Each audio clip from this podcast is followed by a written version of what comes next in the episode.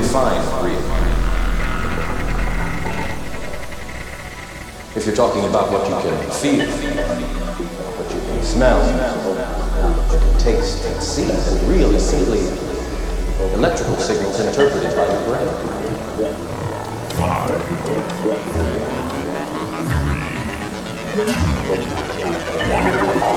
Nicholas Vito presents